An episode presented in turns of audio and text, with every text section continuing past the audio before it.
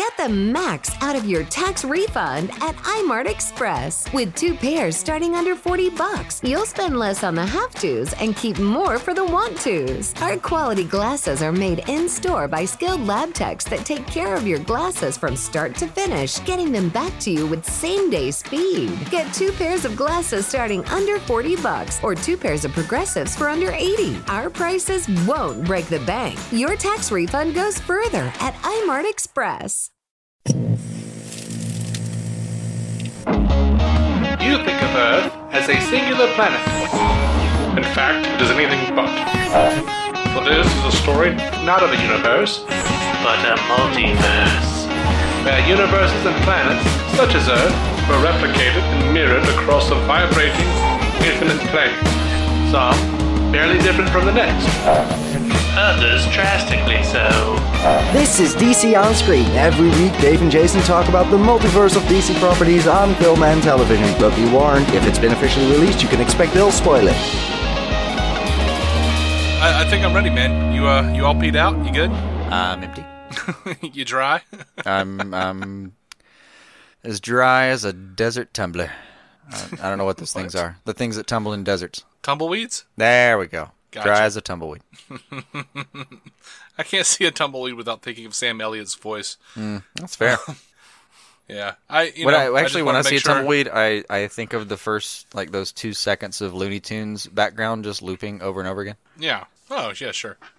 I just wanted to make sure I wasn't gonna get any, uh, you know, desperate text messages this No, episode. no, no, no. We're, Okay. we're, we're ready. I mean, look, as soon, as soon as I hear you say like, "Hey, welcome to DC on Screen," I I I, I untied the tourniquet and let old lady H have her way with me. No, no, we're not So, like- equating heroin to pissing now. Well, I mean, you can for many reasons, but it's a good reason to vent. So, like, if you don't hear me at the end of the episode, it's not like, oh, Jason must have had to go pee. It's it's uh, it's a deeper problem. Worthy of sympathy. Right. I hate to tell you this, but I think most of our audience, I say that, but I don't know. I think most of our audience will relate more to you just having to take a piss than they, than they will to your burgeoning heroin addiction. Yeah. You know, I, I don't I don't know from Maxwell's silver silver hammer, but uh, I'll tell you, uh, I've had some peas that I would have put up against anybody's addiction. That might be fair. All right. Welcome into DC on Screen. Episode 429. I hope you read the NSFW part before you click No. play. Yeah, well, they. You know, I've never actually. I don't think I've actually ever gotten a, a, res, a, a response, a complaint about that, honestly. Um, I don't think anyone went in and was like, hey, it was written in the description and on iTunes. And I was still angry. Because Yeah. no one warned me. We use the people's Before language. Jason started dropping F bombs. I I will. It is probably going to be me. Yeah. Yeah. You know, it's like, uh, you know, when we started this podcast, we were like, hey, you know, we could be like Mark Twain, because he was talking about, uh, you know, how very fine, you know, upstanding writers write, uh, write the, uh, literary equivalent of wine, but the poor people drink water. He writes the literary equivalent of water. So, Yeah, I didn't go that deep into it. I was just like, yeah, I probably can't censor myself actively that well. I'm gonna be, I'm gonna be cursing. and I am literally sitting here in, uh, silk sucker, silk sucker and white linens with a, uh, handlebar mustache, so. we know what I was going to choose. Yeah. I, and I, Anyway. I used to be, but I, I don't know. I used to be better at it. Maybe I've just aged out of it. I'm not sure. Like, uh, you know, like when you grow up, you kind of, uh, at least I did. You, you kind of keep your conversations in private, separate from your conversations around your parents, kind of thing. I don't think I had that filter. I, I definitely did have that filter where I was able to go into a you know I like I never got written up in school for cursing or something like that. I, I could always speak one way here and then speak a different way when I was hanging out with my friends or something. And uh, over the years, those two have just melded into whatever it is I do now. Yeah. Hmm. So, in case you couldn't have guessed from this conversation, we're going to talk about DC stuff on film and television, as the intro stated. Yeah, I'm I'm glad we finally got back to it. Uh, you want to you want to start off? You want to actually get into this thing? Let's dig in, man. All right. So uh, we're going to talk about Justice League up front. Uh, BoxOffice.com uh, is predicting that the three day opening weekend for Justice League is going to be about 150 million. It's going to pull in that much. And uh, some people are going, you know, that's too high. Some people are saying that's too low. That's you know, it sucks. Um, here the uh, here are the stats though. Dawn of Justice was forecasted at 154 million, brought in 166 million. Suicide Squad forecasted at 98 million and brought in 133 million. Wonder Woman was for- forecasted at 83, came in 101. So uh, you know, it's probably going to do a little more than 150 Yeah, uh, especially since you know they've kind of based on the shifted to where Wonder Woman is. Well, Wonder Woman they've now shifted it to Wonder Woman being up front in a lot of the uh, the ads and stuff. So, which is probably the smart call. yeah. Um. Also, I don't know. I mean, if you'd ask me outright, what do you think it's going to make in opening weekend? Uh, I think 150 millions. Man, it, that's a great guess. Yeah, it's not it's not particularly you know It's not too. it's not like, lowballing it. Yeah, It's you're not, really not. shitting on it. yeah, you're not. You're not going to come out and say like, dude, it's going to make 30 million. It's going to be terrible, and you're not coming out and saying it's going to make 250 million in two days. It's it's in between. Yeah. It's, it's uh, I, Yeah. I think a pretty good guess. I'm just going to go with Yeah. 156 just in case. I you know I I'm gonna go feel like 156 uh, million just in case I'm right, so it'll be fun. I feel like you know a lot of people are going to spin this on the internet and be like, "Oh man, it's not going to make, I don't know, whatever, um, 200, 300 million, whatever the hell Avengers did, opening weekend." Yeah. but like Warner Brothers is over here like cashing checks and going, "I know it's terrible. Oh, yeah, we're really hurting.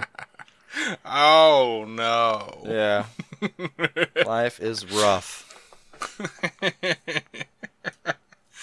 Oh yeah. So uh, a lot of people are freaking out over this. Uh, I don't.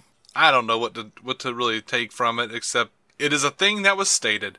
Um, Yeah. Wired, yeah, right. Wired was uh, talking to Zack Snyder. They were talking to him really about um, his new movie Snow Steam Iron, which was released on Vero. And it, by the way, that's pretty awesome. It's a short film. It's like five minutes long. It's really cool. Uh, if you don't have Vero, you should download it just to watch it. I don't, you know, I haven't seen much more that was that Vero was good for, except for looking at Clay Enos pictures. But But there's this too now. So far. So yeah. Um, but anyway, they were talking to him, and they asked um, if he was going to be involved in Justice League anymore. And Snyder says it would be unfair in a lot of ways to get involved again. He says I'm at a place where I feel excited about it, and I'm happy for my guys, and I love these people they that are working on it, and they're my family, and I think they're doing an amazing job. But I've kind of just let them do their thing, which has an air of sadness to it. It sounds kind of like maybe that's not what he really wants, but you know, I don't know. yeah, I mean, regardless of how he feels about it and whether he's got the uh, you know fear of missing out or or whether he's just worried about his product and, and the integrity or something. Uh, Yeah. Still, I think it's the right decision, even if he is worried or he has uh, trepidation Yeah. about it. You can't like put Joss Whedon of all people in charge, uh, and, and then just walk in at the last minute and say, "So what's going on?"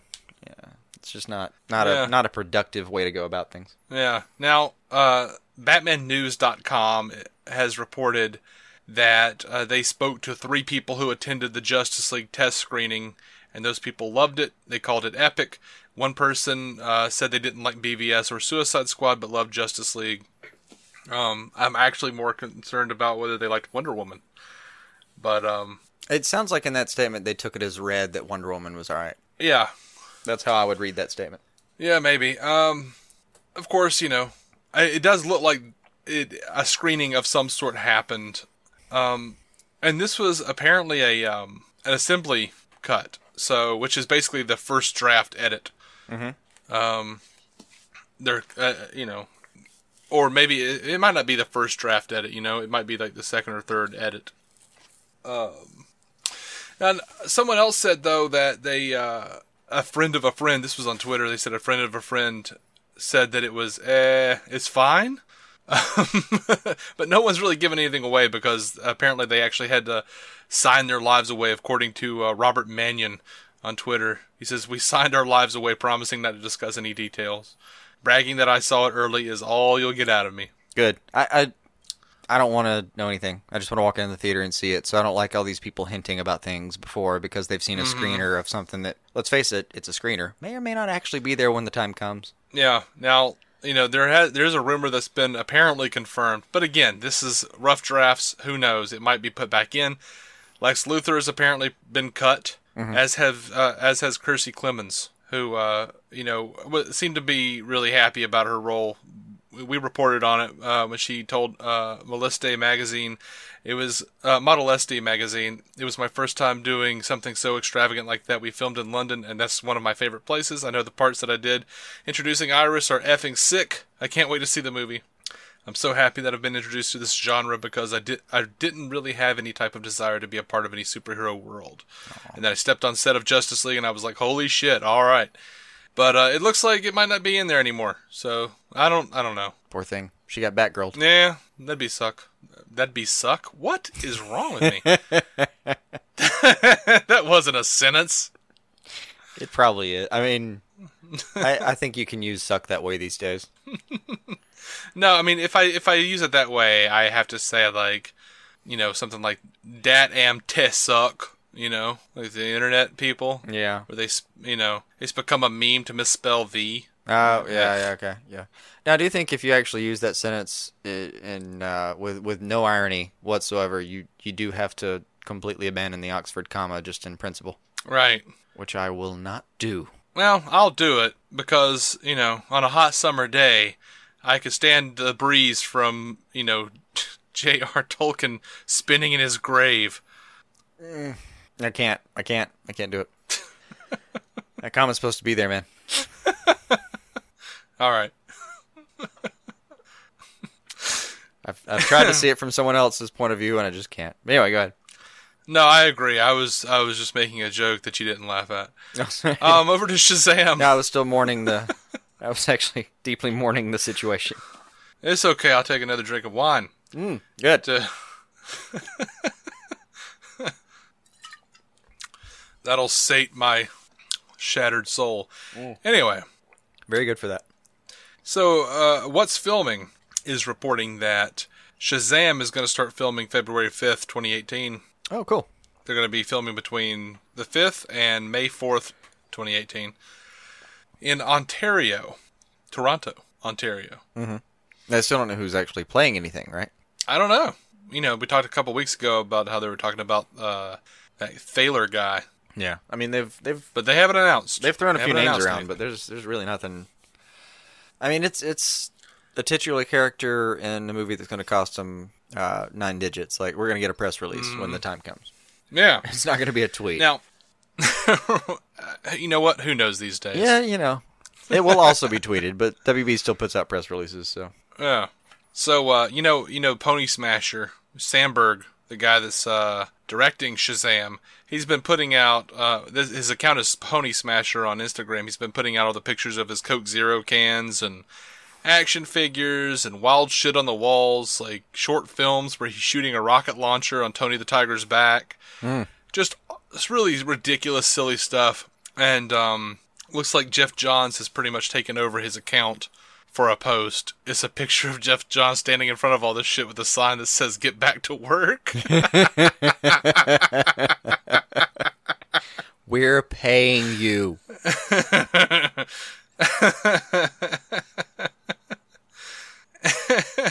They're doing great work on It's that like- account. Yeah. you know, with our with our new format, I was just like, okay, we're gonna stop going into Instagram accounts, and then like Sandberg comes in and like just starts sm- just killing it. It has been funny stuff coming out of him. Um, so um, well, this is weird. Hmm. Oh, here we go. I did a stupid thing in my notes, and I got confused. Over to Wonder Woman 2. Patty Jenkins was talking to Toronto's Sun. Said uh, she gave a little hint as to what might be coming down the, the pike for Diana. She says, "I'm sorry. Uh. I'm sorry. What? I'm excited for her to come to America and become the Wonder Woman we are all familiar with from having grown up around her as an American superhero. I'd like to bring her a little farther along into the future." And have a fun, exciting storyline that is her uh, that is its own thing. Wonder Woman 1 is so much about her becoming the person she is. I can't wait to spring forward with who she is and have another great standalone superhero film. And a lot of people are freaking out going like, "Oh man, they're going to skip over like all the past and they didn't really explain what happened between like, you know, uh, world uh, the the first Wonder Woman and BVS." She's saying I'm gonna. I'd like to bring her a little farther along into the future. That doesn't necessarily mean that they're gonna make it like current day or that it's gonna be like the '80s Cold War thing. It might be Wonder Woman. I mean Wonder Woman. It might be World War II. Who knows? It could be.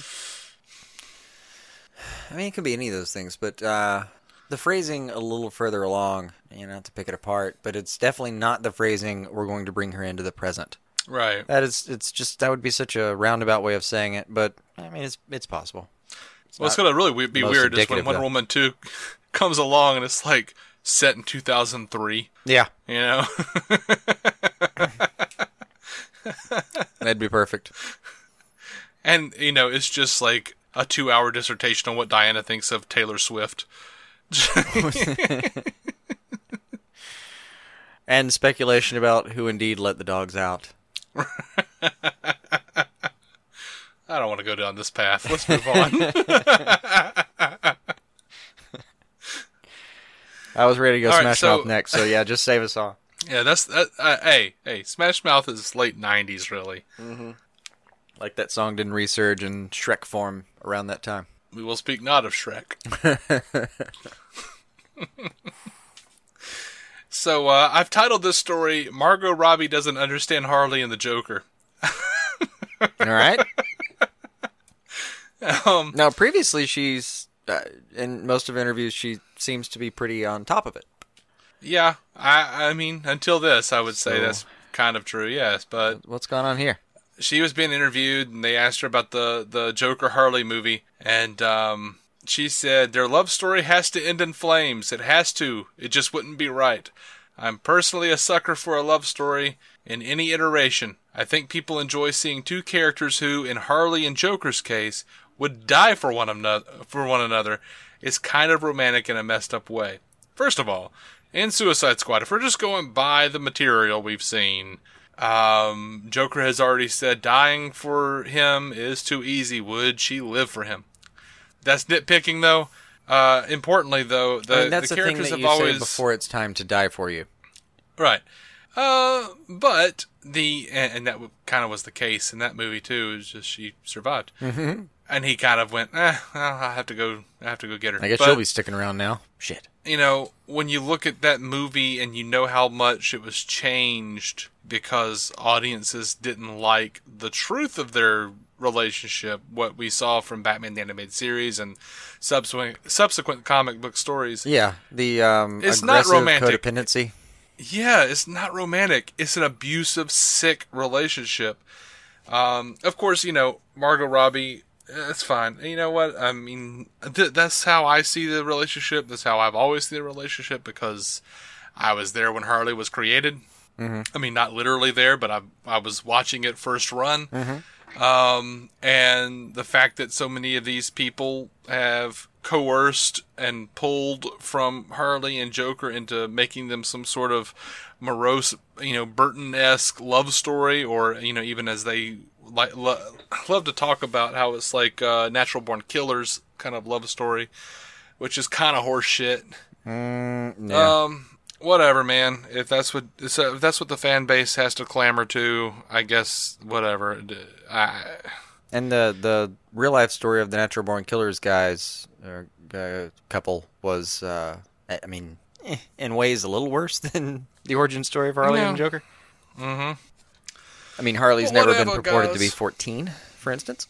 yeah. Do you know what, guys? If you want to see them as a as some kind of romantic couple, uh, I guess that's that's on you. But they're not. Is sick. Well, I know. that's kind of why they've moved Harley away from the Joker in the comics. yeah, the the times have moved on past that being something that we could uh, I glorify or, or wanted to really validate. At this point, when you see your friend in a relationship like that, you kind of think, man, I mean, like I know y'all are happy like a lot of the time until you want to kill each other, and then you're you're really happy again. But this isn't healthy, you know. You know what? That's the thing. Like I know, like teenagers and college students personally know these people mm-hmm.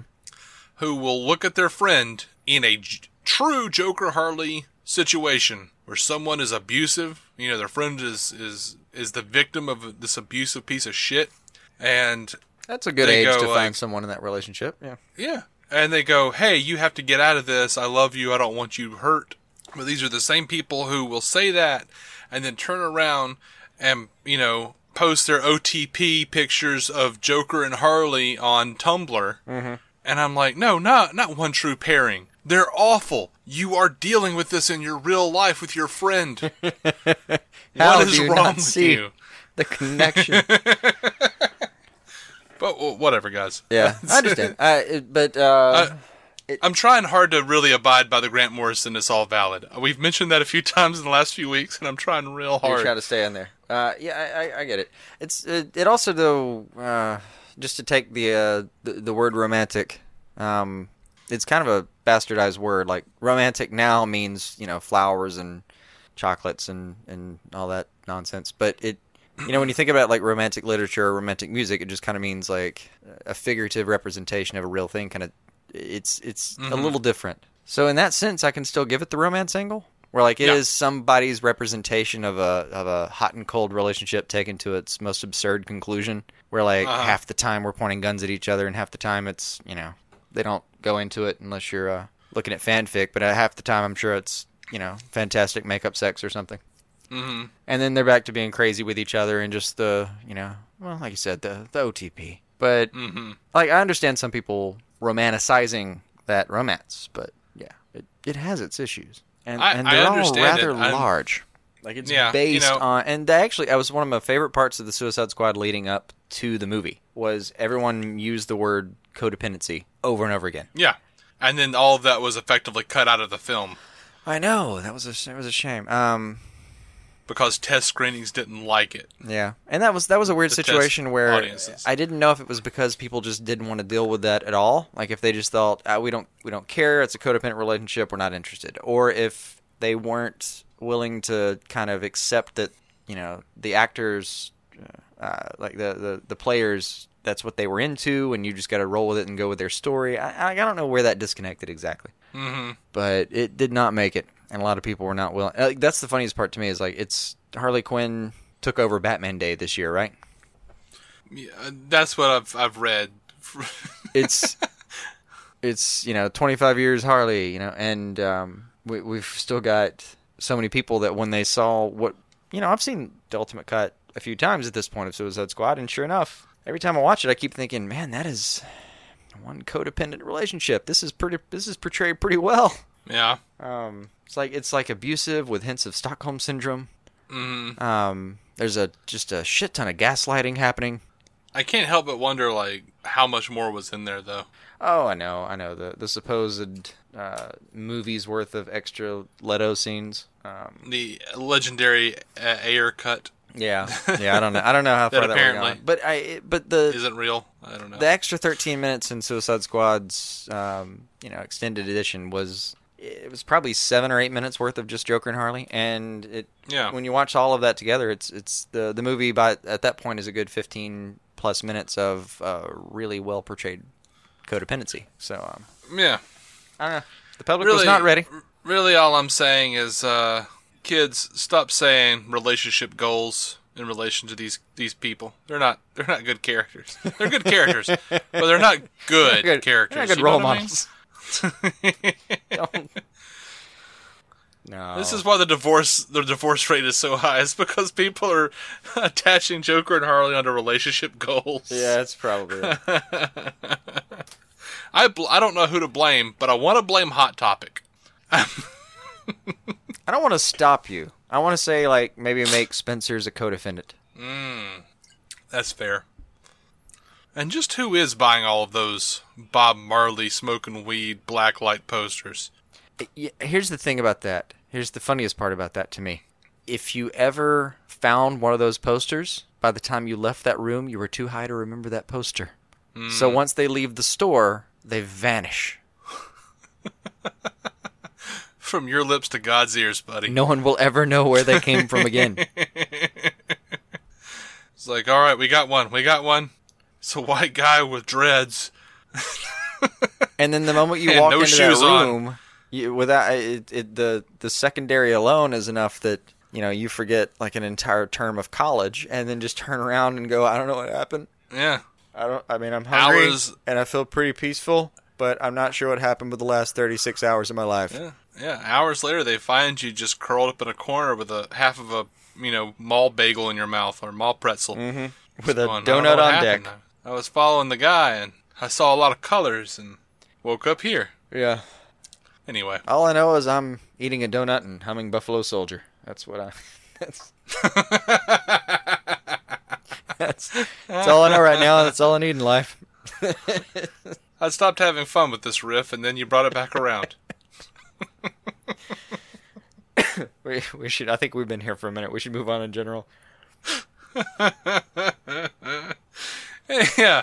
Anyway, so uh, there was a YouTube channel that did like a uh, a, a little uh, Batman Day project, and they were doing an interview with Jay Nelson and uh, Mark Hamill, and um, someone on Twitter responded to it with, "You guys did an amazing job. I think Jared Leto should see it too."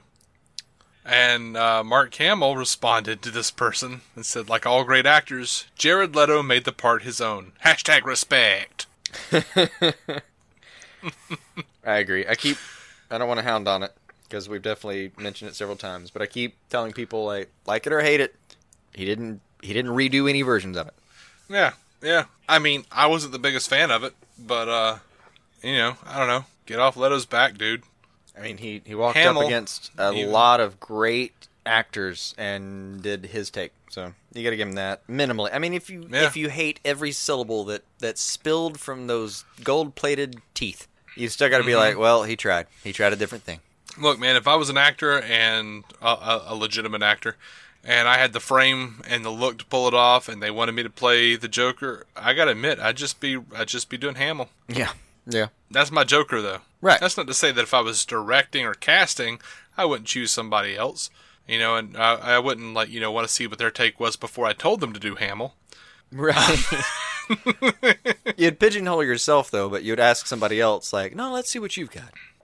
Yeah, I'd be like, "Hey, Alan Tudyk, I want to see what you would do as the Joker." Yeah. And then you know he would do that, and I'm like, "That's awesome. Can you do it a little more Hamill?" Yeah. I know you've got it in you. I've seen Death at a Funeral. Yeah. Well, shit, you've seen uh, Alpha. Yeah, I think I think Alan Tudyk's. I think the perfect on-screen Joker would be a combination of his character from Death at a Funeral and Alpha from Dollhouse. Yeah, I could get behind that. I mean, geez, man, we had him high as hell, naked on a roof, laughing his ass off, like hysterical in Death at a Funeral, and he's doing a British guy. A sl- That's pretty much almost Joker. like, just most of what he was doing sounded. I mean, he's an American guy trying to do a British accent, and pretty well. That's a that's at least part of the Venn hysteria- diagram. That that's a whole circle Yeah. right there. Plus, um, crazy detached sociopath. Plus, charming ass wash. And yeah, you end up with. Uh, th- I would love to see that version. Anyway, that's for a different time. Yep. Anyway, uh, staying with the Joker theme though, Joker Origins. Uh, Justin Kroll is uh, back on the on the rumor beat here, saying he hears the Joker script will be turned in by next week. Super fast, considering when announcement went out, bodes well for 2018 shoot. Uh, so that's just his conjecture. I wouldn't put a lot of stock into it. Um, you know, he's there. There hasn't been an announcement, to my knowledge. There's been there have been rumors. Um, so uh, I, it aggravates me that a lot of these uh, these scoopers, quote unquote scoopers, are uh, are just keep saying announcement, announcement, announcement when it was announced. Um, it wasn't announced. It was leaked that this was a thing that they were considering, and just because they have one script that is going to be turned in by next week doesn't necessarily mean they're going to be like, oh yeah, this will be a good idea. They might look at it and go, well, this looks like shit. Oh yeah, which is way more likely than the the former. Yeah, when you consider how many films are in development all the time, yeah, it's way more likely that they just go, yeah, well, Scorsese wasn't really interested anyway, and this kind of looks like horseshit, so let's just move on. I'd actually, uh, this is, I've never thought about it before, but if, if you took every script and printed it out for every film that's in development at a given time, I think if you just Uh-huh. laid them out across the ground, just, just horizontally, you could probably cover the width of California. I think you could go straight from Arizona to the Pacific. Maybe. There's a lot of them. I don't know why, but you said that, and the first thing that popped into my head was, taste the rainbow. I'll, we'll never know, man. I think I may have just had a mini stroke. It was a very pleasant one. Yeah. Is- I just remembered a commercial I liked. Mm-hmm. All right, over to Nightwing. Uh, so there's this actor uh, who apparently everybody's been freaking out about. They think that uh, he's going to be playing Dick Grayson. Maybe. I don't know, man. Uh, Maybe. There's just been a lot of talk about Dick Grayson's butt recently. I, I know. And for some reason, you're really into that. Like, you're really, like, interested in that, it seems. Oh, I I'm fascinated. Like it, I, I I certainly didn't sit down and write any original content. I was just fascinated by the fact that there was an actual ongoing dialogue about Dick Grayson's butt and how it's been portrayed, mm-hmm. and can the actors do it justice? I thought that was hilarious. Can the actors do it justice? That was a real dialogue that was happening, it was. and probably is. I haven't kept up, but yeah, I was absolutely fascinated. Yeah, I don't blame you, man. So anyway, this actor is Finn Wittrock from American Horror Story. Um, apparently, it's been a fan favorite casting for Dick Grayson for quite a while. Um, I don't know the kid. I don't watch American Horror Story, but um, he was recently followed on Twitter by Chris McKay. So And that Twitter following thing seems to yeah, it seems to pan out. Way more valid than I thought it ended up being. right? So apparently, the owner of the DC Extended Universe fan page on Facebook says that he learned from an anonymous source, quote unquote, that um, uh, Wittrock has nearly gotten the Nightwing role, and people have dismissed him, dismissed the rumor. He says uh, he went to Reddit and he says, "This is my first scoop. I do not have a track record to follow. I've made connections using the DCEU page, though, and that's led to me getting information." Uh, it should be noted I am not Warner Brothers, Chris McKay, DC Films, etc. I felt confident enough to confirm Finn as Nightwing as an exclusive. Take it with a grain of salt until it's confirmed, but don't be surprised when he is announced. Uh, he might not be announced. Who knows, man? This, this, you know, there are all sorts of bullshit Yeah. rumors going on. Under the Um, under the same preamble, I would like to say right now exclusively that Ryan Gosling will be cast as the Riddler. Now, I have no track record, I have no proof, but just in case that ends up being a thing, I called it. Right. Over to Flashpoint. Uh, there's a rumor going around that Beth Mickle has come uh, has come aboard Flashpoint as a production designer, and hasn't been officially uh, hasn't been officially uh, announced or anything. Uh, a lot of people are excited about it though. Uh, She did uh, Drive and Only God Forgives, and is working on The Deuce on HBO. Apparently, doing a really good job. It's a period piece set in the in the 70s in New York City. So, uh, you know, maybe that'll be a good deal. You know, a Deadline is also reporting that uh, Gal Gadot is going to be in Flashpoint, and people are freaking out about that. But I was pretty sure that uh, I'm pretty sure they're just going off of a uh, of a previous uh, report by Forbes, and I think that just comes from an assumption based on the graphic novel. Uh, but you know, whatever. Again, nothing has been confirmed. Sure. So uh, you saw this Wonder Woman honest trailer, did you? I did. That was pretty phenomenal. That was that was great. I mean, I mean, that not all of the jokes were fair, but they made me laugh. Yeah, some of them were uh that but that's true. That that could almost be the blurb for honest trailers. Not all the jokes are fair, but they made me laugh. I, I did laugh with the, from the studio known for confusing length with depth, complexity with intelligence, and self-absorbed downers with heroism. Yeah, that was the good. DCU, DCEU pulls off its greatest success yet by not doing any of those things. Oh, and the best is like she's kicking through that watchtower, and like Uh-huh. it's they've superimposed the DVDs of those three films being kicked by her. God, that was good. Um, and, and I- there's a point in the middle where he says like, uh, the island of Thema Themakira, Themyscira, uh, to Themysc. He just goes through several variations like the, the island of Xena, the warrior princesses, yeah, visit Xena Warrior Island. warrior island. There we go. I, I liked uh, Patty Jenkins bravely asks the question, "What if a female superhero movie was an absolute garbage from beginning to end?" Complete with Catwoman drinking the milk. oh God, that was bad. I and this was this vindicated my own opinions about the movie and made me laugh. In a film grounded by two uh, complex leads, cringe at two villains pulled from a different, much campier movie that seems to forget the Germans in World War One were not the Nazis. Yeah. Oh, and then that. And seriously ex- expects us to buy this human milk thistle as the god of war. that was really good. oh, Oh, uh, one of my favorites was the uh, the what was it the the Chris off. yeah, that was fun. Uh, he finally manages to edge past Chris Pratt with. Oh, it was good. Um, My my favorite bit though, I think, was the bit at the very end where you have Charlie going, "Maybe you'd be better off without me." Yeah, she goes, "No, Charlie, who will sing for us?" And then they go, um, Clearly has "Your friend PTSD." clearly has PTSD. Let him go home. yeah, he clearly has PTSD. Come on, guys, that was good stuff. that was solid. It was. Uh, yeah, it's it's a really good one. It's a great, honest trailer. And it led me to the how it should have ended because that's often how these things work. Either I'll look at the the HISHE or I'll look at the honest trailer, and one will Yeah. lead me to the next. That is Sure. invariably how this goes for me. Absolutely. That one's pretty good too. And I I haven't gotten to the HISHE yet.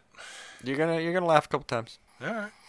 So uh, speaking of laughing and Wonder Woman, Gal Gadot is going to be on. Uh, she's going to be hosting Saturday Night Live on uh, the October seventh episode. The musical guest is going to be Sam Smith. I don't know why you'd care about that, but she's going to be on it. and She's going to do some stuff, I guess, uh, as the hosts are wont to do in Saturday Night Live. And you So we got a better little bit of believe they're gonna have a couple of uh, DC related sketches. They they always do. Mm-hmm. All right, so we, we get some fan feedback this week. We have a voicemail from Jordan Valdez, and uh, I reckon we'll get to that now. Hey, David and Jason, this is Jordan Valdez. Uh, as I said before, I'm way behind on a lot of my podcasts, so I finally just got the episode where you uh, read my review and um, talked about sort of what my thoughts on The Dark Knight Rises. And um, anyway, I was going to tweet you guys, but I figured I'd just leave a voicemail because I had, I had a lot to say. I don't know how long the voicemail is going to let me talk for, um, but I will try to make this quick. Uh, I actually I remember now. You said it so many times that I have your um, voicemail number like memorized now, so um, that's cool. Um, but yeah, I am way behind on my podcast. If you guys ever do the Smallville episode that you've been talking about for a while, I will immediately jump that to, to the top of my queue and I will listen to that immediately because I love Smallville so much. But otherwise, I am way behind on my podcast. So I would, your response to this, it'll probably take me, yeah, probably about a month now, um, to, uh, to finally get to it. But anyway, um, I just wanted to say thank you for the kind words. I, I really appreciate it. I didn't realize that I was one of your friends of the, um, friends of the podcast. So, uh, uh, on, online. So, uh, thank you for that. And, um, uh, I'm actually going to give you guys a shout out on my podcast uh, tonight. I'm about to record a new episode of that. So, um, anyway, moving on to my thoughts on The Dark Knight Rises, though, and your thoughts and sort of what I wanted to respond to those, uh, David. Uh, basically, I hear what you're saying about um, the the Bruce in in DCAU being a different Bruce than the one in the Nolan trilogy. For me, though, uh, just like the DCAU Bruce is your favorite version of the character, uh, Nolan's Batman, Bale's Batman, is my favorite version of the character. So even though he is a different character, and I understand um, how you say you can't really compare his actions to the other one because they're different characters. Uh, because he's my favorite version of the character, um, that's sort of why I, I mean, I think his actions, uh, they work for me uh, in The Dark Knight Rises. Um, anyway, uh, last thing I wanted to wrap up with was that, um, I love the Witter Women, so I've been hearing these, uh, thought, people say that they want the Witter Women, uh, not to be played anymore. Um, I say keep keep those coming, and uh, maybe it is a good compromise, like you mentioned, to put them at the end of the episode. Um, but yeah, I, I I was laughing so hard one time listening to the Witter Women that I, I almost thought I was gonna have to pull over my car because I was driving, and it was so funny. So anyway, yeah, I love I love those voicemails, so they're funny. So keep those uh, coming. Uh, so anyway, yeah, thanks. Keep up the great work, guys. Uh, I love the podcast. As I said in my review, and uh, yeah, you guys are awesome. So thanks a lot. Bye bye.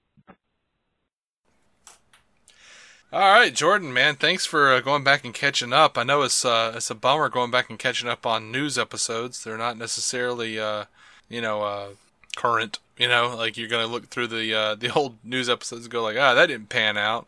Yeah. A couple of losers. Oh Well, wait, no, this is old. You, I mean, uh, if you're operating in, in a in a vacuum where like all you're doing is listening to our newest episodes, then hopefully at least there's a narrative there where Yeah. you can I always listen to us like five weeks later and go, "Oh, that is that didn't happen." Yeah.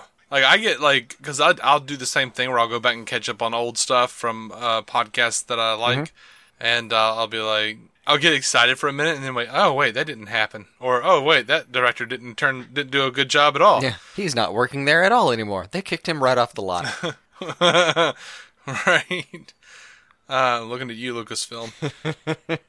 but um, yeah, so uh, I don't know, man. We're gonna have to Jordan. We're gonna have to disagree about just agree to disagree about uh, Dark Knight Rises. Uh, About the output, I'm, You know, I, I'm, you know, I'm happy he liked it. yeah, sure.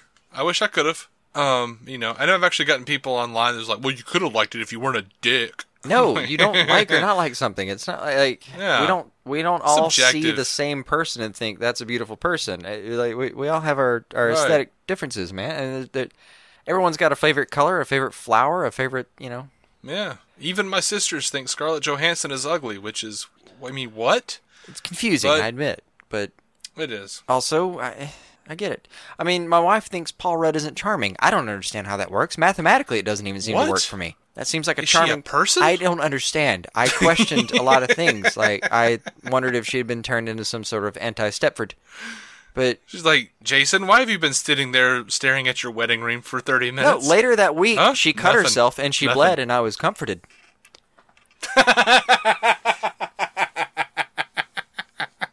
I didn't feel like I needed to well cut her myself to make sure. Paul Rudd is absolutely charming. I thought that was the rule of the universe, but apparently it's not. So what are you gonna do? it is. So I'm, Uh, I'm and I'm- deserving of every bit of fame that he gets. yeah. so I'm I'm I'm glad Jordan likes uh, Bale's version. There are parts of it I like too, but it's just not my favorite at all. And uh, Yeah. and, and you know, same time we we like the new DCU stuff, and we get a ton of shit for that. Yeah. I mean, I like some of it. I mean, you know, I you know we get we get shit on both ends for that because we're not like the hugest fans. Uh, me specifically, I'm not the biggest fan of Man of Steel, but oh, we've got whatever. crap from bookends. Like every every movie, we have like a eh, we we have a take that some people would describe as as uh, what too lenient, and some people would say as uh, is is way Yeah. too restrictive. So I, I never know what to really make of it because I we Yeah. can we can put out a very middle ground thing, and sure enough, uh, we've had people just barge off and and leave us comments. Basically announcing they're barging off, saying, "You guys, I can't believe you thought this was okay." And Yeah. then you know, I don't know. What are you gonna do? So anyway, It's a great big uh, world, man. you know, if you if you want to hear more about what Jordan uh, thinks about things, you can go over to Multiverse Musings, at DC Comics podcast, because he's uh, one of the hosts over there. Mm-hmm. It's a brand new podcast too. Um, so Good time to help do them. that. Yeah, In fact, do it. the best Give time. him some listens. It's the best of times. It was the worst of times, man. Yeah. I mean, if you if you can Tale hit him, Cities. if you enjoy it, hit it up on uh, iTunes. Interview it for him because that's where you really get them. Yeah, Early Yeah. on with iTunes, that's that's some good good real estate right there. yeah. Uh, so our old buddy Andrew Getz, he decided to uh, message us uh, last uh, week. I uh, I said I didn't really care for the Kevin Spacey Lex Luthor, and uh, you know, so he all says, "Okay, there. first John, first John Barrowman, and now Kevin Spacey. You take that back, sir. Kevin Spacey is my favorite Lex Luthor. You are, in quotations and all caps, wrong." He's like the only reason that movie is worth watching. Also, every time the music swells and Superman strikes a pose, I melt a little. I never realized I was a Superman fan until I kept defending the merits of that movie to people. God, Spacey is so good, though. Well, you look, man. Kevin Spacey. Uh, I was excited when Kevin Spacey was announced as Lex Luthor for Superman Returns. Sure. I thought we were going to get a good performance of Kevin Spacey doing Lex Luthor. Instead, what we got is a kind of a mediocre performance of Kevin Spacey doing Gene Hackman. Yeah. What I wanted was House of Cards without the accent, or with. exactly. I don't care. Yeah, I don't mind the accent. I'll I'll do. Uh, we'll see. Yeah. why not? But I, You know, in today's I, day and age, why not? yeah. I, I totally feel him though on the like when he struck a pose, you know, you still feel something. Uh, man, we've all been there. Like The only problem I had was when he was striking that pose, he was stalking his ex and looking through their windows and watching her with her fiance and her child. I don't know if I could have stopped myself. So help me, watching Quest for Peace, there were a couple times where he did something very Superman-y, and I kind of went, You know what? That has nothing to do with. It had nothing to do with Brandon Routh. It had nothing to do with the the movie. It's all that score. That's all the John Williams score, man. They just they know when to throw in that score at the right time when he's got his hands on his hips. That- that's that all. that's case. all that happened. Um, but yeah, Superman Returns was. Uh, I mean, I can choke up right Yeah, now if you just played me da- Yeah, yeah, yeah. My chest swells when I hear dun dun dun dun Yeah. dun dun dun dun dun dun dun dun. I'm like, hell yeah! Yep. But that doesn't mean it's a good movie. Superman three, Superman four, and I'm sorry, but Superman Returns on a lesser level. Yeah, we do have to go back and do uh, Superman Returns at a some valid point. level. Yeah, we should just go back and like it's been probably I haven't watched that movie since 2006. Oh, it's Um, been probably. actually that's a mm, give or take a year. That's about right for me. But you know, all of the call like the thing that I hated about that movie more than anything was all of the callbacks to to the Reeves stuff because I felt like you know you had a real chance to redefine Superman for the modern age, and you had a, a chance to like start building a universe. And then you know they're doing Superman. People start asking questions of Bale, and Bale says, oh, "I'm not doing it for doing Justice League. I want this to be realistic. Give me that magic knee brace." And uh, and then you know Have a sketch Bryan comedy Singer's actor like- give me a magic knee brace. and then you know you got Bryan Singer over here going like, "No, this, the first two Superman movies happened. They're like a vague history. Eh, all Look, that's it was horseshit, a, it was man. a strange time. We were just dealing with Superman Lives. and we we really weren't dealing with that. We, we've been dealing with that since like '96 or Oh, I know, '97. but it was still like it. it, it how do I put it? It it was still kind of like this production that had gone so poorly, and s- it, that I, I think there was still some kind of some real like stink on Superman as a product. I, that's why I think know, they fell I- back on the I- Donner films. Is like they, they they wanted to stick to something that had worked. So they're like, no, one and two, you know, those things you like. Yeah, they're totally valid. Well, you know, the, the, one of the things that that always sticks around from the Donner films is like the crystalline uh, architecture of the Fortress of Solitude and of Krypton. The Or at oversaturated the- lights. At least the yeah, at least the fortress, which I'm fine with. That's kind of iconic now. Even the comics reverted to that. Sure. Fine. Um, what we Oh, didn't speaking need was CGI point, I thought recreated. Smallville did a great job with uh, kind of recreating the feel of that yeah, me too. and making it uh, Uh, really feel like it was a place. I mean, I know it was a it was a stage, but that was it, it felt like a real environment. That was nice. yeah, but you know, like, like I was saying before, I was rudely interrupted. By myself, Ain't nobody else here, buddy. you interrupted yourself. Damn it! That's all right. That's warranted. Don't blame me by default. No, uh, that's warranted. But anyway, no. Um, what we didn't need was freaking Marlon, Marlon Brando doing Jor-El again. What we didn't need was the same old hackneyed jokes from the first film. You know about what Lex's father says to him. We didn't need Parker Posey at all. We didn't. Need, we needed Lex Luthor, as Kevin Smith puts him, the Midwestern huckster. Um, damn it, I wanted to see like you know '80s evil genius, head of a corporation, scientist Lex Luthor. That's what I wanted to see. Yeah. And to be fair, that's what I wanted to see in Batman v Superman. That's not what I got. Not exactly. But you know, whatever. I got what they were going for, and I enjoyed the performance. you got about forty percent that. just I got it. It's not the way I wanted it. But you know, it was cool in BVS, and I, I enjoy Kevin Spacey. I do, man. I like Kevin Spacey. No, it's he's a good actor. Great actor. Yeah, no question of that. He did a good job of doing Hackman while putting his own little spin on it. Yeah. I get it. That's not what I wanted to see him do, though. And his Lex Luthor feels like such an extension of Hackman's Luthor that I almost forget that Kevin Spacey ever played Luthor to begin with. And I will never step down unless someone else does it better. In my mind, Michael Rosenbaum is Lex Luthor if we're talking about live action Lex Luthors. And, you know, to go back to the original point that we've talked about before, we don't hate John Barrowman either, man. We just want death to matter in Arrow. That's all. I want to see John Barrowman. Like, I want. I mean, we're already past the the trailers for this fall's entertainment, so it's gonna be like I don't know, good three months before we start seeing uh, pitches for next year come up and stuff like that. But I want the next thing I see to be a John Barrowman product in general. Like I, I I even Yeah. said like we we've got a new doctor coming on Doctor Who, and I, I really hope she has some connection to, you know, Captain.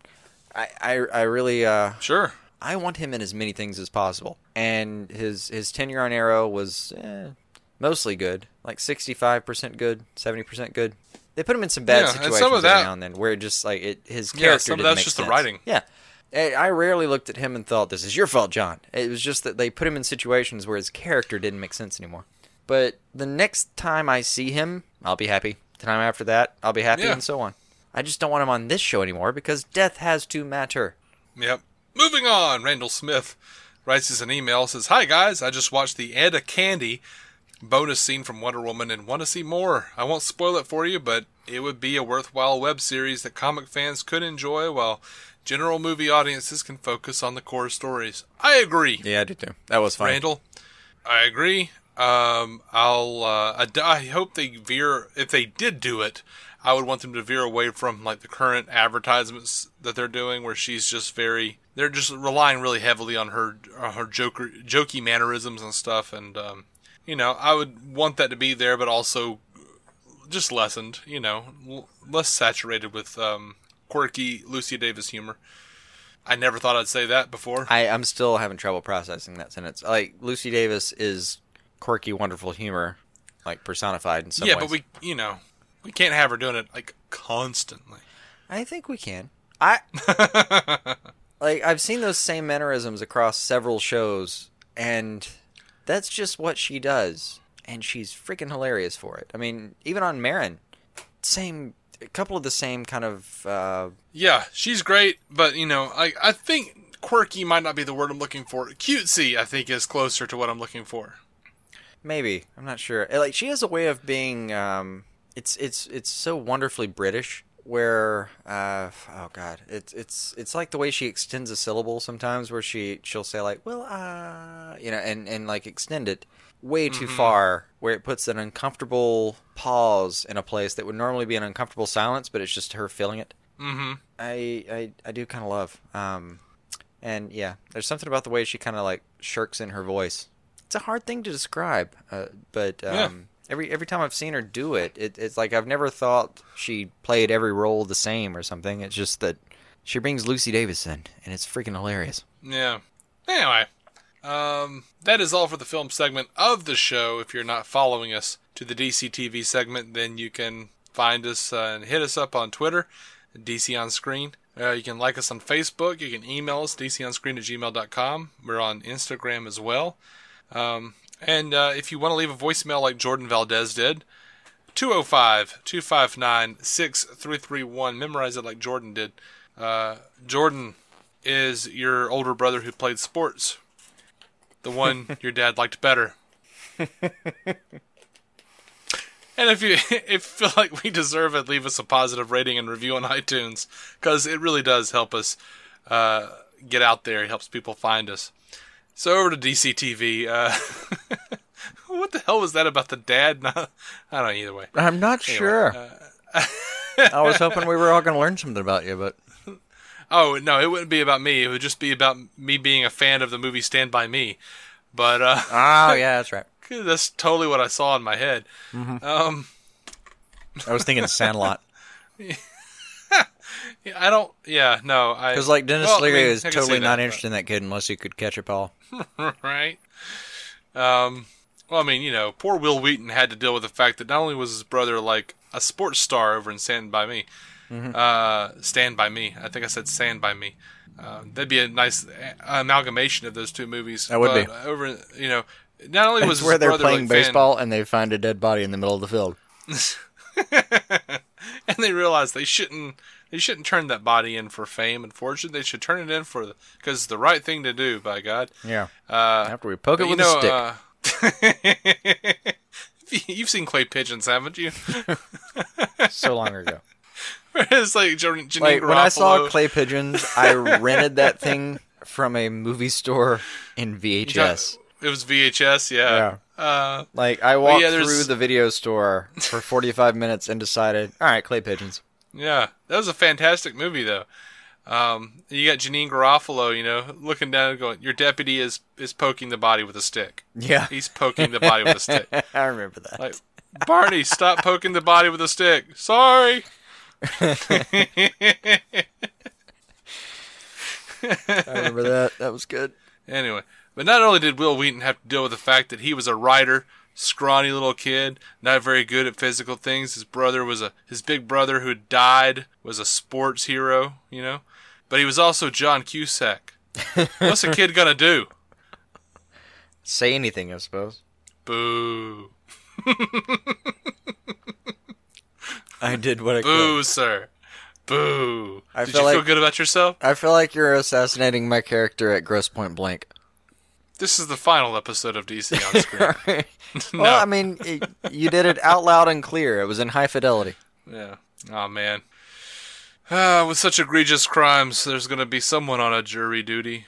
That's bad. That was not even right. Uh, someone's gonna have jury duty, is what I should have said. I was. It's such a bad Cusack movie too. It was rough. it was such a bad movie. You're a heartbreaker. Yeah. I just feel like I'm having a crisis of identity. All right, we've got to. Okay. Yep, this is what it was like to live with us. Over to DCTV. We would have done this for 15 more minutes. 15? More like two hours. Possibly. over to Gotham. Uh, EP John Stephens uh, says that there might be, uh, well, not even might be. They're bringing in Calendar Man. A hundred percent. There's been a lot of conversations about him.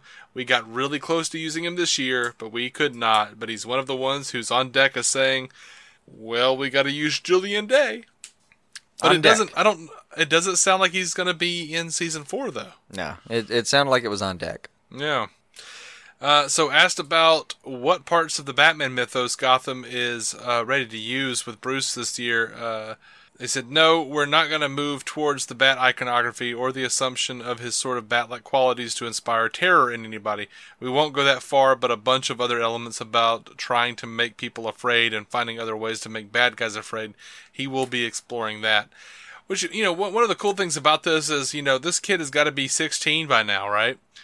He sure if the show lasts yeah if the show lasts two more seasons he can do batman we can do batman yeah. I mean, at least a version. Like there, there, are, you know, some versions where he hangs around until he's like 16, 17. You know, goes overseas for a minute, comes back when he's like 23 or something. yeah I mean, that's that's all fine, but this is still it's it's a big story. Just tell me a believable version of it. That's all I care about. yeah So in this case, absolutely you know, uh, Ra's al Ghul comes in, like trains your ass hard for a little while. I mean, that doesn't sound good that does it sounds like he's training his ass it, it it did sound- Literally. It did sound unnecessarily provocative, but yeah like now flinch clinch it clinch it and I don't want to I don't want to mention the word cupping at any point because we're just going way too far there. now clinch it while twerking No, no, Yes, no, no. Bruce. We're gonna walk away, Dave. I'm gonna walk you away from that. All right, ready? So he he walks into the situation. We're like, now he's got all this hard training. See, I'm not doing any better.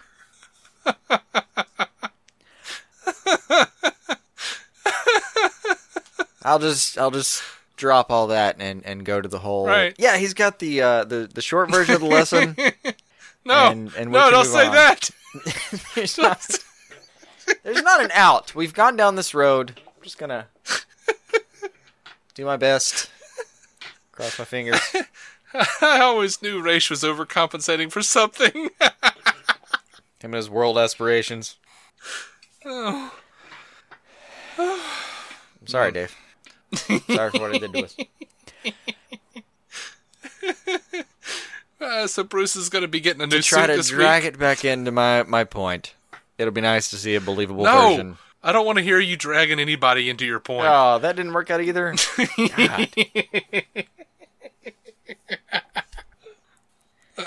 This has gone very poorly. Bruce is going to be getting a new suit this week.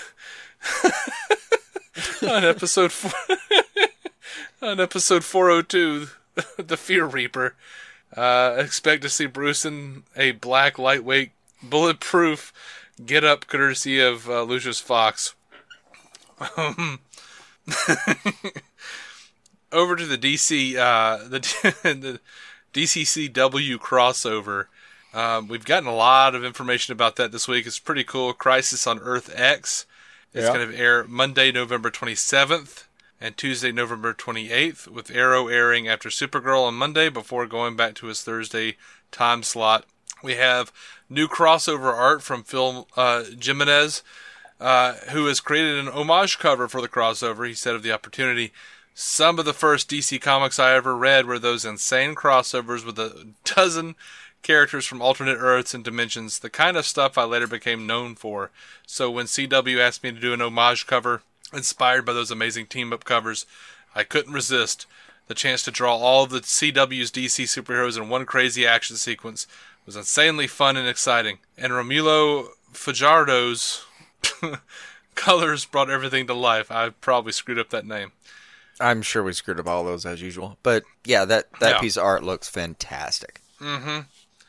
And according to the official synopsis, uh, with all of the heroes in town to celebrate Barry and Iris's wedding, I wanted to sound surprised even though we reported on that last week. Yeah, I know. Villains from Earth X crash the festivities with a deadly agenda. Now we- we just kind of have both pieces of the puzzle now with that sentence. Because there had been some teasing going back a month and some change. Oh, there might be a wedding. Who knows? There might be bells in the air. And then, yeah, it's it's a wedding, and we're totally going to fuck it up. Yeah. Uh, Stephen Amell uh, talking about the. Uh, you've labeled this Amell's ma- Amel makes crossover promises. That's that's how I feel good about that. Yeah. Uh, Stephen Amell says technically it goes Supergirl, Arrow, Flash, and Legends. But you're not supposed to be watching the Supergirl hour going, okay, this is the Supergirl hour. It's just the first hour of the crossover. I can't spoil it other than to say that when I read the crossover scripts this year, I felt compelled to email the sort of original Arrow team of Greg Berlanti and Andrew Kreisberg and Mark Guggenheim. And the email just simply said, guys, thank you so much for this opportunity because it's going to be really, really good. You suck up. I honestly don't. He's just so excitable. He is. I'm just kidding. I don't think he's a suck up. I just think he's. I I, I don't think he's Well, capable of excitable. sycophancy. Yeah, he's just. You know, he's like a little five year old kid who's just really excited about everything. I think of him like a puppy. Amell is so different than his character. Yeah, he really is. He really is. So there's going to be a live action version of The Ray, and it's going to be played by Russell Tovey of Quantico. You've seen Quantico, right? Nope. Oh, I Not one second. had. What about what about the UK's Being Human? Every second. It's fantastic. right, was he was he pretty good? That kid can act. By All kid, I mean person older than me, All right. Well, at least my age. But dude, Russell Tovey can fucking act. well, we've got somebody who's uh, willing to back him up. Oh yeah. No, I don't. I it, I don't know if there's any backlash or anything that I'm standing against here, but that guy can act. Yeah. Uh, so uh, he's going to make his debut during the four-part crossover event. I'm looking Uh, forward to that. So, ba-ba-da-ba-da-ba-ba, Supergirl. Reign's connection to the cast of Supergirl. Andrew Kreisberg says everyone in the cast will have a relationship with her, and that will drive much of the season in terms of how far they're willing to go to stop her when she becomes Rain. Some will believe she needs to be saved. Others will think she needs to be stopped. Uh, of course. I mean, that's coming off the heels of like last couple weeks. It's been you know we're gonna we're gonna the, show the you know origin story of a supervillain. We've never done that, and that'll Mm-hmm. be fun. There's potential that this can be good because that's it's a very basic story. Like we Okay, we show the I'm- villain, and then we show that there are so many sides to to her story that some people side with her, some people side against her. Like Yeah. that by itself is a cool dynamic when I describe it. Sure. It's just we're gonna have to see how it goes. All right, I'll tell you this. I know it's corny. I know it's cheesy. I want to see Supergirl's version of Weather Wizard, and I want him to introduce rain. I want him to say, it's cloudy with a chance of rain. And then she shows up. Oh dear. I know it's bad. I know it's bad. And then I- I Geomancer thought of it. shows up and initiates a sinkhole And then, under which you know all what? of us can you know what? can sink. No, no. Ge- I would accept Geomancer showing up once more. I want him to make the sinkhole, like you just said, and then Uh-huh. he just jumps into it, and we never see him again. Yeah. I want that kind of promise in my life. That would be fantastic. Anyway, I really That would be great. Like if he was just like, "What if I cause an earthquake?" Oh shit, that's a sinkhole, and just like floop, and the earth formed above him, and we never saw him again. It would be funny if they like over the course of several years they introduced several different uh, universes within the Arrow multiverse, and in every one of them, Geomancer just shows up in one episode of every one, and is just completely obsessed with killing the hero for no discernible reason with no origin, and then just like never shows up again. And like, much like Doctor Who in season ten, they just explained that Geomancer is a universal pro- uh, a universal inevitability, like parallel development of Geomancers across all timelines. Sure, they have to be there. It's part of the the yeah, part of the mathematics of developing a universe. You have to have a geomancer, and he has to be shite. This is what we know. It's what we know. Sorry, there was there was a Yeah. big bang. That was apparently inflation theory instead. Long long story there, and then there was geomancer. Right. So uh, they have a synopsis of uh, Girl of Steel, episode 301. Kara deals with the loss of Mon-El by focusing all of her energy on being Supergirl and a mysterious new threat against National City. That sentence doesn't sound right. She's focusing all of her energy on being Supergirl and the mysterious new threat against National City. There's That implies that she's focusing on being the mysterious new threat against National City, it it does secondarily to being Supergirl. it does. I digress. This is Alice the official confesses. release. Oh, what have They we wanted- wrought? Hopefully, I didn't uh, find this on a bad sort. Hopefully, it's and and on the mysterious new threat. That would do it, right? Yeah, yeah. uh, Alex No, I mean it is this- ambiguous, but it can still be interpreted the correct Yeah. way. It's one of those. Hey, welcome to you know bullshit grammar class. Yay! Yeah. That's definitely what you tuned in for, right? Huzzah! Yeah. Alex confesses a secret to Maggie about their impending nuptials. You know, when I was a kid, I thought nuptials were genitals. There was a second where I did too. It was just similar sounding. Yeah, I just thought like, oh, they're nuptials. That sounds awful and naughty. Mm. Also, I was it, the word wedding and nuptials were used interchangeably, and the word wedding and first time you have sex Uh huh. were used interchangeably. So I didn't know where nuptials came in because I had also heard the word genitals. It was a very confusing time. Right. I thought the genitals were down below and the nuptials were nipples. Yeah, that's. I Anyway, don't think, I don't think I did that, but I, I, it was a very confusing terminology for me. well, it's like close to nip. It's hard being a It's nup- five-year-old. That's all I'm saying. and it's hard being a seventeen-year-old.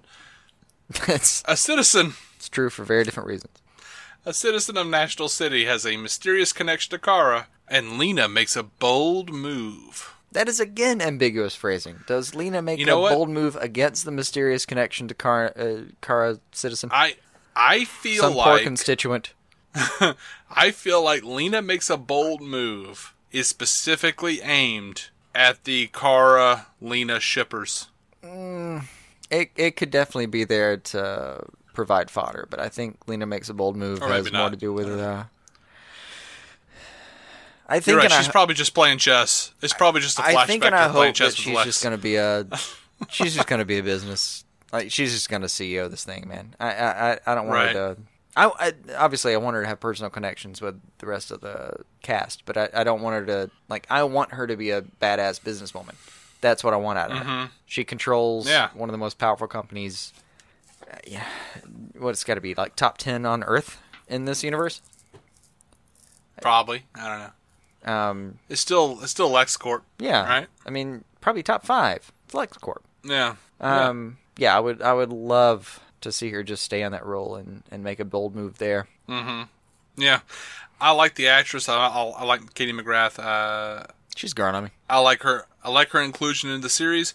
I like her a lot more than Maxwell Lord. Um, so yay! I do want to see Maxwell Lord come back though. I kind of want to See- see what happened to him. That was a weird thing, and this is just me. Like uh, McGrath, when I originally saw her, was in Merlin, and Merlin is kind of a weird show. Like it's it's one of those I want to say BBC One kind of shows. It's like family rated. Okay. Um, oh, okay. God, anyone, please feel free to correct me on that. But Yeah. it was a it was a very thought- like like we would I thought we were Merlin was HBO or something. I, I couldn't remember. God no. no So HBO like- has you said no Merlin. business.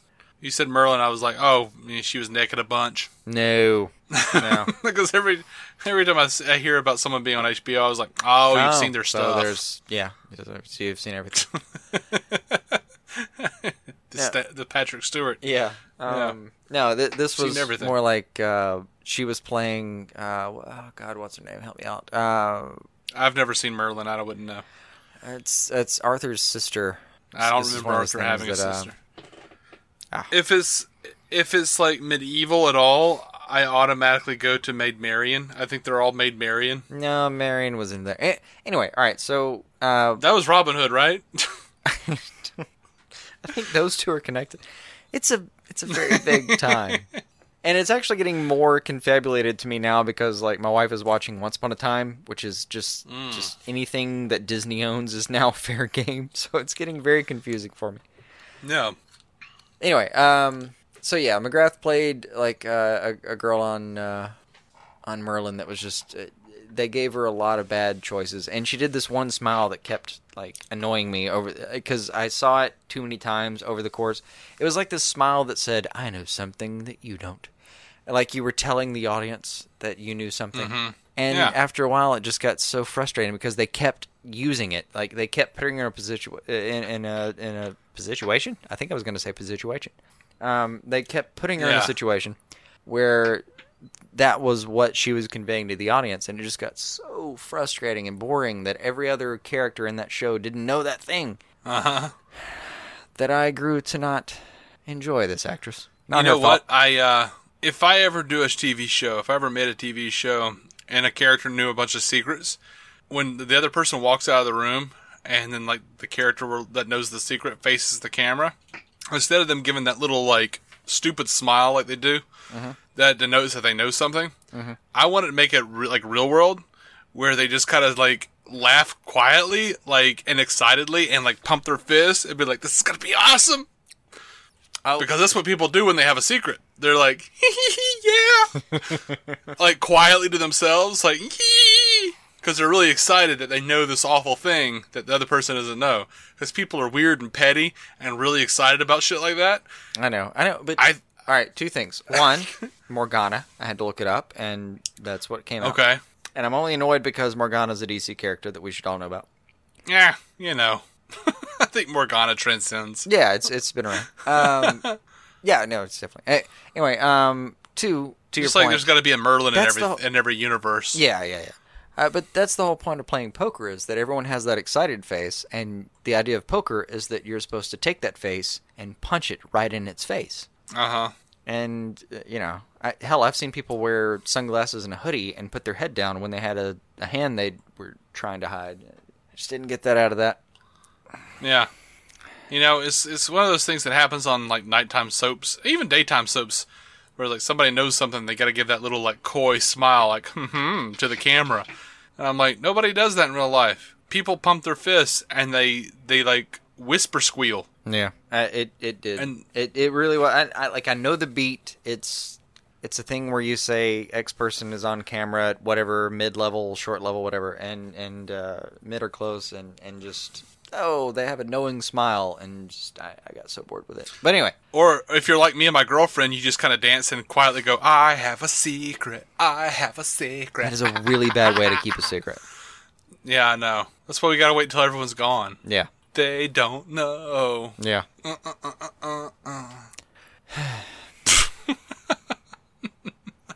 You should, should really think about a journal or something maybe confine those thoughts and actions. Yeah. No, no, it's not gonna work. I gotta do a dance. Gotta, gotta sing a song. anyway, I, I, I end up singing a song for things that aren't all that I don't know magical. Like I, I'll sing a song like that guy turned his blinker on in an appropriate distance, and I knew where he was going. I don't know, man. So Like, I I've- was you know, able to make- with you. A relatable choice on the road. I've, I've lived with you, so like I know, like I'll. I'd be at the computer and I hear you in the kitchen going like, "I'm gonna cook the steak. It's gonna be delicious." Not above that. Gonna marinate this bastard.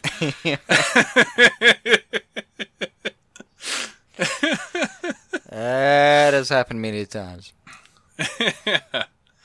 So uh, Randy on Twitter sent this to us. Uh, Randy SF45 on Twitter says, "Are we finally getting the Legion?" Well, sir, it looks like it because Amy Jackson, a uh, British actress who uh, is apparently pretty established as a Bollywood star, has been cast as Imra Ardeen, aka Saturn Girl, on Supergirl.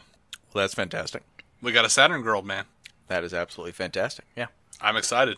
That's the first real proof that that ring was meant to do anything but tease us. Mm-hmm. Mm-hmm. Yeah. I mean, who knows? Who knows what could come of it? I guess we know that this uh, current uh, crossover isn't isn't the, isn't uh, Legion. Maybe it is. I don't know. Maybe I'm stupid and just not seeing the point. Maybe the Legion comes in and helps them save the day on Earth X. I don't know. Eh. I mean, honestly, if I were them, I'd leave Legion for another day and just do a crossover. You've already got Ray and evil versions of everybody. Just I, I gotta hold out hope and not think about it too much because you know I could be like, what do you mean you're not gonna do the Legion, but you're gonna do Crisis on Earth X? That's bullshit. I don't want to see everybody as Nazis. I want to see the Legion. Anyway, that's uh, uh, that's not unfair, but I'm going to use a phrase that I don't know if it exists, but it should. There is room for a uh, room for omission. yeah, yeah. Over to the Flash. I don't know what that noise was, but let's just move forward. Yeah. Over the Flash, uh, Todd Helbing says uh, on the Thinker and his agenda, he's literally he he's literally the smartest guy on the planet. So there's a lot of chess pieces that he's moving around simultaneously as our team is figuring out who he is and what they think the plan is. I almost read that as think the penis is. Um, We may have put What you they in a bad plan is. mental yeah, I know. play. It, it's There's a yeah, it's uh it's a thing. Yeah. There's a lot of fun as we show the audience information and we have our team catch up to that information or surpass it. It's a big mystery. Uh traditionally I've liked the mysteries that they do on the Flash. Mm-hmm. And by the way, Arrow season 5, that was pretty awesome. yeah. So um yeah, man, let's do this. I'm I'm down for season 4 of the Flash. They have um, like traditionally the last half of this uh, season in Flash is is almost a murder mystery or a you know Yeah. a suspense thriller mystery. It, what what it, whatever you want to use, but it's still like there's something happening where we're all just like sitting around every week going, "Did we get new information? I don't know. I can't tell. Was that Yeah. thing? Was that new? Do we know that? Do we do we know that Yeah. before? Is that?" I don't know. Uh, uh, That's been pretty special. I've enjoyed the crap out of that. Yeah. Just watching the Yeah. show. And you know what's weird is like over the summer, I kind of always go like, ah, these CW shows are shit. They're not very good, you know. And then like when I'm watching them, I'm like on the edge of my seat and biting my nails, Yeah. And like crying at times. Yeah. weeping uncontrollably, Yeah. crying at times. That is that is putting it nicely. Yeah. That is making me seem like a person, mm-hmm. as opposed to a you know lump of sobbing goo. Yeah. No, we. I, I'm Um, pretty sure we've mentioned this several times, but like when when we're doing the episode reviews, or when we were doing them, the episode by episode reviews, Right. there there'd be moments where like I I would have to to pause because I I couldn't see what I was writing because of tears. Yeah, but very rarely was that on like Legends of Tomorrow. You know. Uh, it's happened like There- twice where Legends is actually you shut know, me up. and I think you know if you go back and listen, which you know I would never say you have to do. Um, was that being said, I- I'm not going to discourage you to do it. Mm-hmm. If you want to go back and listen to all our shows, you know, God bless, Godspeed, do what you got to do. Mm-hmm. Uh, I'm not going to be sad because we got extra downloads, but I'll tell you this: our our opinions on these shows have changed so wildly over the course of this podcast. Because I mean, at certain points we have just like totally shit on Arrow, and then like last season was like the best season of anything I've seen in like two years. So, Yeah. I, you know, I don't know. If you uh, if you do a flashback of me about three years ago, it's it's me telling you, dude, I'm ready to bail. I'm ready to bail on Arrow. I don't know if I can do this anymore. And then you flash back Yeah. about eight months to me on Arrow, going, I cannot. I, I don't know what's happening. I don't know what's happening right now. This is fantastic. This is one of the best seasons of television I've ever seen. Yeah. So, I mean, anyway, Let's see if uh, this synopsis for the Flash 401 is as good as the uh, the, synopsis for Supergirl. Um, with Barry and the Speed Force, Iris, Kid Flash, Joe, and Vibe have taken over protecting Central City.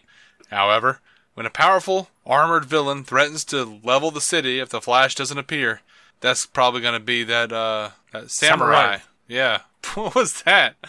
A lot of time I hear the word samurai, Um, it's like crunched into some ridiculous series of consonants. Yeah. Yeah. Samurai. It's the Baron. The Baron with the samuroids, Yeah. my friend. Uh, so yeah.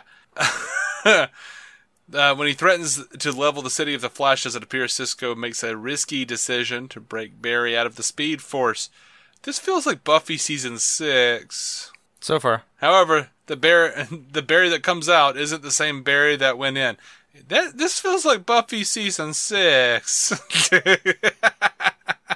I don't disagree a lick. Yeah. There's like about seven episodes in, we're gonna have Barry be like, "There was no pain, no fear, no mm-hmm. doubt, till they pulled me out mm-hmm. of heaven. Mm-hmm. I think I was in heaven." And then somewhere Alyson Hannigan will weep. Yep. She won't even know why. God, She'll just cry. I need to go back and watch that show. Oh. I need to go back and watch just that episode, just just once more with feeling. Anyway, over to the Arrow. Uh, they've they've thrown out some photos for Arrow 601. Fallout photo show Canary and Siren uh, standing off. Where it appears Siren has picked up armed reinforcements in her downtime. Also, Reza, the maid from was it Reza, the maid from season one, Probably Reza. reappears. Reappears to help with William, who is sporting a flash backpack. I like that because, like, back in they they made a point to show that William was really big on the Flash, but didn't really like Green Arrow too much. Yeah. No, he like there was I like clearly that an arrow continuity. figure, but he was like, yeah, he's cool, but I like the Flash. Like he had I- them and I- you know, both, if I remember, sure. but he had a Sure. favorite. Yeah. Oh, by the way, I know this doesn't have anything to do with anything, but um, We would no, My hold on, hold on. We would I know. never veer away from our content. I know. So we'll My make this sole nephew- exception. You know, my three-year-old nephew Eli. uh, Traditionally, he's three years old. He's been into He's cars. He's been into yeah. Well, uh, so far, His tradition so far Ah. has been to age, and at this point he's Right. three-ish, yeah. give or take That's right. a year. That's right. That's right. I've had a long day. Forgive me. but no, traditionally his interests have been trucks, trucks, dinosaurs, and trucks. Uh-huh. That's and we've fair. really broken through. Apparently, recently there's been a big breakthrough with Batman. ah, good. I got to witness this week a bit where, uh, you know, he's holding a Batman action figure, holding a Joker action figure, watching the the the scenes where Batman is fighting the Joker in Batman: Mask of the Phantasm, and fake crying because he doesn't want to go home while he is contorting his body so that he can still watch Batman: Mask of the Phantasm while he is fake crying. It was a thing of beauty. And you've never felt closer to him. Well, no, because he was being a little dick to me. Oh, sure. Yeah, he didn't want anything to do with me. There's a part of was like, yeah, I would have done anything to watch the end of that too, buddy. yeah. Anyway, I'm happy to see that Reza is coming back. I, I, I often wondered what happened to her in Arrow. She just kind of got lost in the shuffle. I haven't, I haven't Of often show. wondered anything. I thought, oh yeah, you, yeah, hi. I, you know, every every once in a while, maybe not often, but every once in a while, I'll be watching, I'll be enjoying an episode of Arrow, or hating an episode of Arrow, whichever it happens to be, mm-hmm. and I'll be sitting there, I'll kind of think of whatever happened to that, whatever happened to Raisa, whatever happened to her, you know, wasn't she an important figure in Ollie's development? Didn't she practically raise him because Moira was off, you know? Uh, having sex and being dishonest, and Robert was off having sex and being dishonest wasn't there a Raisa that was uh, basically raised Oliver that you know maybe should have gotten a little more screen time than Oliver lamenting the loss of Moira? but uh, you know, whatever. All fair. Happy to see her come back. Uh-huh. uh, not that this means anything because Amell promises things because he's promised that this wouldn't happen, but he says, "I promise you before the series, not season, series ends, we will have at least one shot with the iconic goatee."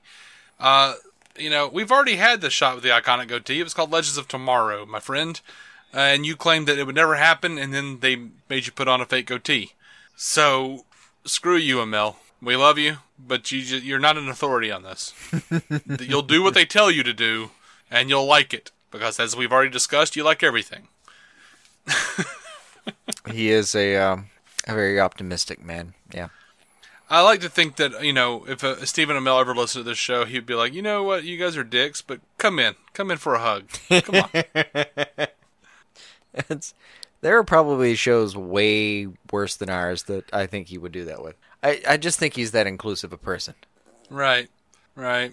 And it, but I feel like it would be one of those things where like I would hug Stephen Amell, and then I'd be like in my inner monologue, I'd be like, why do you smell like doo doo and cloves? I, I don't know why. Why? Why, man? You know, it's like, you know, I've met a couple of famous people, and they all they all smelled kind of bad. Oh. You know, like every time I met somebody, I'm like, oh, cool, Christian Kane.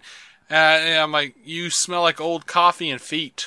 Yeah, but That's weird. He'd been in a car for like eight hours when you met him. No, he'd been in a hotel room for like eight hours when I met him. Oh, well, that may be worse. Yeah, my point is, you know, uh, uh, never meet your heroes. I don't, I don't, I don't have heroes. I don't care. I don't know where to leave know. this. But? People smell celebrities, like normal old, people, like, but famous people more. smell like famous people smell people. like poop. That's that's that's the lesson here. Famous people smell like poop. That's that's what we're going for. Um Okay, so the Arrow 601 synopsis. Is this really the synopsis, Jason? That's it. That was the official Man, they're synopsis. keep they are keeping this close to the vest. Oliver deals with the fallout of the explosion on the island. That's it. I mean, it's only about two sentences less than the other synopses, but still hilariously short. Yeah. That's what someone once said about Ra's al Ghul. Um, wah, wah, call back to the small penis joke from earlier. I've got Netflix, Daredevil, Funko Pop sitting next to a Dalek on my printer. Over to Legends of Tomorrow. Like a callback to random singing. Yeah, this is a very special episode. Uh, all right, so uh, on the topic of Rip's relationship with the legends in season three, Arthur Darvill says there's a thing that he discovers which is very important to him, and he feels like at times he can sort out his own, and then also realizes he needs to call on the legends in order to help him. The Time Bureau, as much as they're brilliant, they do things in too much of an official way in order for, in his opinion, things to actually get done. So this interaction with the legends at the moment is very much as a means to an end for him in terms of what he's trying to achieve. Feels like season one to me, and also I thought Rip started this Time Bureau. What? Uh, no, both of those can work. Like it can feel like season Okay. one, but they're two separate entities now. And two, him starting the time bureau is fine, but that can still be like he starts it, he sets it up, it's a bureaucratic agency, and then he kind of realizes like, eh, this needs to be here, but there needs to be a, you know, an A team. Okay. You know what would be cool is if it felt like uh, that time before they announced Legends of Tomorrow and we didn't know that it was a thing. Mm-hmm. It's time to put this show behind us, is what I'm saying. And even though we'll cover it, we'll watch it because we're completists. God help us. The 301 Aruba synopsis for Legends of Tomorrow. When the legends realize that they broke the timeline, Rip Hunter arrives with this new organization, the Time Bureau, to relieve them of duty. The legends are thrilled to get a chance to put the team back together, but a new threat arises when Rory spots Julius Caesar in Aruba. All right. Mm-hmm. Sara, Nate, and Ray. Sara, Nate, and Ray devise a plan to steal the Waverider back from the Time Bureau in order to try and stop Julius Caesar from conquering the modern world. I don't even want to comment on it. You know what? I I will. I I want to see Julius Caesar try to conquer the modern world because I want to see like a millennial pull out a gun and shoot him in the head. That's what I want to see. You want the Indiana Jones Guess scene. what? We don't need a team to stop this from happening. Yeah. This guy couldn't figure out that his best friend was a piece of shit. Is his best friend historically so played his cards very close. Yeah. I mean, they based Spock off this dude, Still, or his type at least. eh, they didn't. Stoicism. If Roddenberry ever said that, Hmm? Stoicism. if Roddenberry ever said that they based Spock off of anything, he was a liar. Okay, but if he hadn't said that, he was also a liar. Like Roddenberry was a crazy asshole. That's true. Yeah, he was. well, Spock's original original uh, character was he was red. He had a metal plate in his stomach that he absorbed electricity through. That's how he ate. Um, and then they were like, "That's too satanic, and that- that's not going to work." So he moved to like you know weird kind of a green flesh tone with uh, pointy ears, and they still wanted to take him off for being too satanic. and he had emotions. He had emotions in the pilot, and uh, and in the cage. And uh, then the network said, "Hey, you got to get rid of him, and you got to get rid of the female who's uh, the first in command." And uh, he said, uh, "No, I, he fought for it." And they were like, "Okay, you can get rid of one." And he said, I, "I picked the Vulcan. I want to keep the Vulcan. We'll get rid of the woman." And as Roddenberry often joked, he got rid of the woman. Uh, he kept the Vulcan and married the girl, which he literally did. It was she actually married that woman who played her. Um, yes, it was a smart decision, but you know the show. Uh, God, you know you, you just can't trust anything Roddenberry says. He's a liar. He's a dead liar. Yeah. But anyway, um, I don't hold out any hope for Legends of Tomorrow at this point. I really don't. I I will watch it. I will begrudgingly watch it, and um, No, it's not, it's not that far. I I have hope. I always have hope going into a season know- of Legends because they have so much rope to play with. And they don't do anything with it. Legends has always been the one that I was always the most interested in watching, but always the one that fails me so wholeheartedly. Like the Flash does more interesting and fun, rompy stuff than this show does.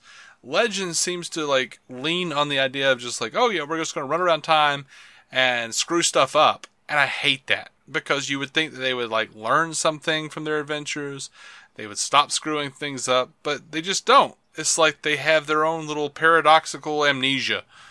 So anyway, Yeah. um, moving on. Gotta go. Gotta do this. Uh, Watchmen is still happening at HBO. It's official. Uh, actually, Randy SF45 again on Twitter uh, hit us up with this link. Says HBO is producing the Watchmen series. I hope we see the Minutemen first. I agree. I agree with you. If we're doing a TV show, we can we can see it all, Morty. We can see it all. um, but the Hollywood Reporter is saying that Damon Lindelof's uh, adaptation of Watchmen for HBO has been given a pilot order, and that HBO has commissioned additional scripts. The project was confirmed to be in production earlier this year. I don't know what this could mean. I don't know how this is going to play out, but HBO, I'm excited that it could be a thing. I don't see it as a series. I see it as a graphic novel. But you know what? I just threw all of Before Watchmen on my uh, on my Christmas list this year on Amazon Prime, uh, and I plan to go back and read all of that. And um, I don't know. I, I could be possibly very interested in all of this. Uh, I I've heard good things about the leftovers. I still have to get back to that. Damon Lindelof did a really great job on Lost, and then kind of pissed me off at the finale. But I kind of wound up liking that anyway. Yeah. So I don't want to be too harsh on him. Also, we know how they Uh, were doing it, like season to season, a little bit with the story. Yeah, So, uh, I mean, I get that, but the like Watchmen has it already has a story. Like he's he's working off known material. So, uh, yeah. Which you know, I don't mind. I don't think I mind. Um, I don't mind him going in, all, in in different directions with it. I don't mind him changing it up. Um, you know, there's only so much you can you can do with an with before you start taking uh, drastic license with the material. And I mean, I'll be honest, man. I have the ultimate cut by Zack Snyder. I have the director's cut by Zack Snyder. I have the theatrical cut. I have the original graphic novel. I have two damn versions of it with different colorings. I'm pretty good with do with going off book at this point. Like we we've got a really pretty faithful adaptation. Let's see what Damon has to do with it. I mean, I'm I'm good. Let's see what this what this does. yeah. One of the nice I, things is the um, concept is so pure. Who watches The Watchmen? That that, that concept has so much play to it. Yeah. He can have And, some you know, fun. if we're I'm not really lucky- going to hold it against him as long as he's sticking to the, like thematically. As long as he's sticking to this is what we loved about it. You know, Yeah. And if we're really lucky, if we're truly very lucky, there will be a squid. uh, and we we no, uh, well, I mean, I'd be fine with that. But HBO you know, has a real chance here to do what Watchmen did in the first place uh, and redefine uh, the genre. And honestly, I mean, we we have so many TV shows now, so many superhero TV shows. I think they really do have that potential to go in and not only do like I don't want to see necessarily a strict adaptation of the book Watchmen. Now I kind of want to see their take on current superhero uh, entertainment. Uh, a lot like uh, Zack Snyder's Watchmen, you know, showcased. Uh, they they changed Ozymandias to represent the '90s superhero. Like he had the nipples on the costume and everything. I would like to see HBO, uh, you know, kind of do their commentary on the CW shows, on the Marvel shows. That's just my thoughts on it. I, I think that would be kind of interesting, uh, it for a new a new generation, and redefine it once again. That's fair. I'm sure Alan Moore is angry somewhere, but eh, who the hell cares? What isn't he angry about, right? Oh God, I know. So, No, I, I think Preacher did something like what you're talking about, um, where it kind of took. Uh, uh, it's a mixture of new issues and old values yeah, through the prism of like the the Preacher character and and that sub uh, you know that subset of characters. Um, Well, I guess I should specify the superhero genre, not necessarily just comics, but yeah, but know. uh, the idea of kind of like um, you know running it through a, a present prism, you know. yeah. I mean, the Preacher comic really just redefined comic books in a lot of ways, anyway. Sure, But yeah, I still haven't gotten to Preacher. I want to, but I haven't gotten to it yet. you're gonna be pretty happy. So uh, that's the end of our news. We got a little bit of more feedback. Uh, Randy, again, third time this episode. Jeez, dude. Hey, bud. We love you. Um, Welcome back. Rand, Randy at SF45 over on Twitter says last night's Gotham was the best premiere yet for the series. I didn't put it on the Gotham episode. I forgot about it. I'm sorry. I'm a piece of crap. Um, I think we wound up squarely around that point, around that idea, didn't we? Yeah, just about. I, I think I actually said pretty much that at some point. That I thought that was. Yeah. Uh, it- my point was that they've started off in some really, you know, supernatural kind of starting grounds a couple times, and this it was a very grounded, very believable, lots of fun kind of premiere this time. Mm-hmm. Except for the whole thing of you know Edward being an ice and all that. But yeah. Yeah, I mean that's not a real. Thing. Oh, the crime licenses were dumb. But yeah, Yeah. only two things that were like really ridiculous. even then, the licenses were way less dumb than like reanimation. Yeah. Good job, Gotham. You scaled it back. I, I almost don't want to almost don't want to shit on him. That, that I I was really excited by the premiere here. I like I enjoyed the crap Yeah. out of it. I I really did. Like uh, kind of looking forward to episode two and and so on. Yeah. Episode three, I I, assume, will follow that. I mean, look, if anyone's taking Gotham as anything more than a modern 60, you know, Batman 66, I, I don't know where your head's at, but I enjoy it for what it is. It's just modern, modern gruesome camp is what it is. Grit camp. Is that a term? Can I coin that term? Grit camp? Maybe, but it it it doesn't necessarily involve camp all the time. It's like modern. I don't know. Modern, Doesn't it though? playful grit with some camp. Yeah. Eh. Anyway, that's all we got for this episode, y'all. If uh, ooh, y'all. I said y'all. Isn't that weird? Um, ooh, Not unprecedented. right on back. I guess not. Uh, ugh. Sent a shiver down my spine. Made a rat run over my grave. Tell you that much. Uh, so anyway, uh, it really does help us if you guys uh, go and leave us a good review on iTunes. Um, you can on Stitcher as well if you're using a desktop. But um, we tweet at DC on Screen. You can like us on Facebook. We're on Instagram, DC on Screen. We are on Tumblr now. Did I have I mentioned that we're on Tumblr? Don't think so. Isn't that weird? Isn't that weird? But we're on Tumblr. Why not? And um, you can email us at dconscreen at gmail.com. And if you want to leave us a voicemail, be like aforementioned Jordan Valdez in his ivory tower, waiting for the world to end. I don't know where that came from. I just said it. It was in my head. But if you want to be like Jordan, 205 259 6331, leave us a voicemail. Let us know, you know, what we're getting wrong or what we're getting right or I don't know What we're getting? what we're getting what we've Sure. done got. That sounds weird. We are DC on screen. Good place to leave it. proud members of the Giant Size Team Up Network, and uh, we'll be back next week. I don't think we're going to do a special episode this week. Maybe I don't know. We'll have to talk about it. We've got a few like possibilities on the plate. Uh, we've been kind of pushing around with our fork, waiting on the right time to consume. Uh, so uh, we love you guys. Let us know what you uh, thought about this. And by the way, no one's actually let us know what, we, what they thought about the new the new uh, intro. Do you hate it? Do you love it? What do you think? Uh, I like it. Like it quite a bit. Put my foot down. You bastards. anyway, guys. Uh, until next time, keep some DC on your screen.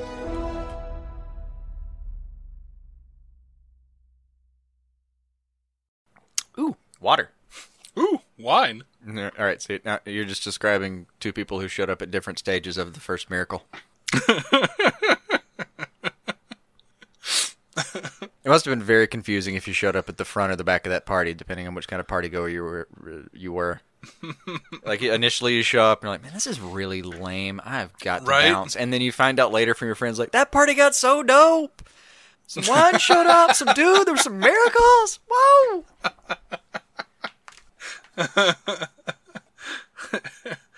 He was multiplying fish and breads. It was. It was literally historic. Our opening narration was from Dan Jurgens' The History of the DC Universe, Part 3 of 10, as featured in DC 52 Week 4. It was performed by me, David Z. Robertson. Intro music by Jason Goss and Michael Shackelford. Michael's band Future Elevators can be found on Spotify or future-elevators.com. Our introduction was performed by Eli Ophelders of Stealing the Remote, which lives on SoundCloud and can be found on iTunes and Stitcher. We're a proud member of the Giant Size Team Up Network, giantsizeteamup.com. DC on Screen is a maladjusted production. Visit maladjusted.tv for more from me and Jason, including sketch comedy and improvised web series, vlogs, parodies, and more.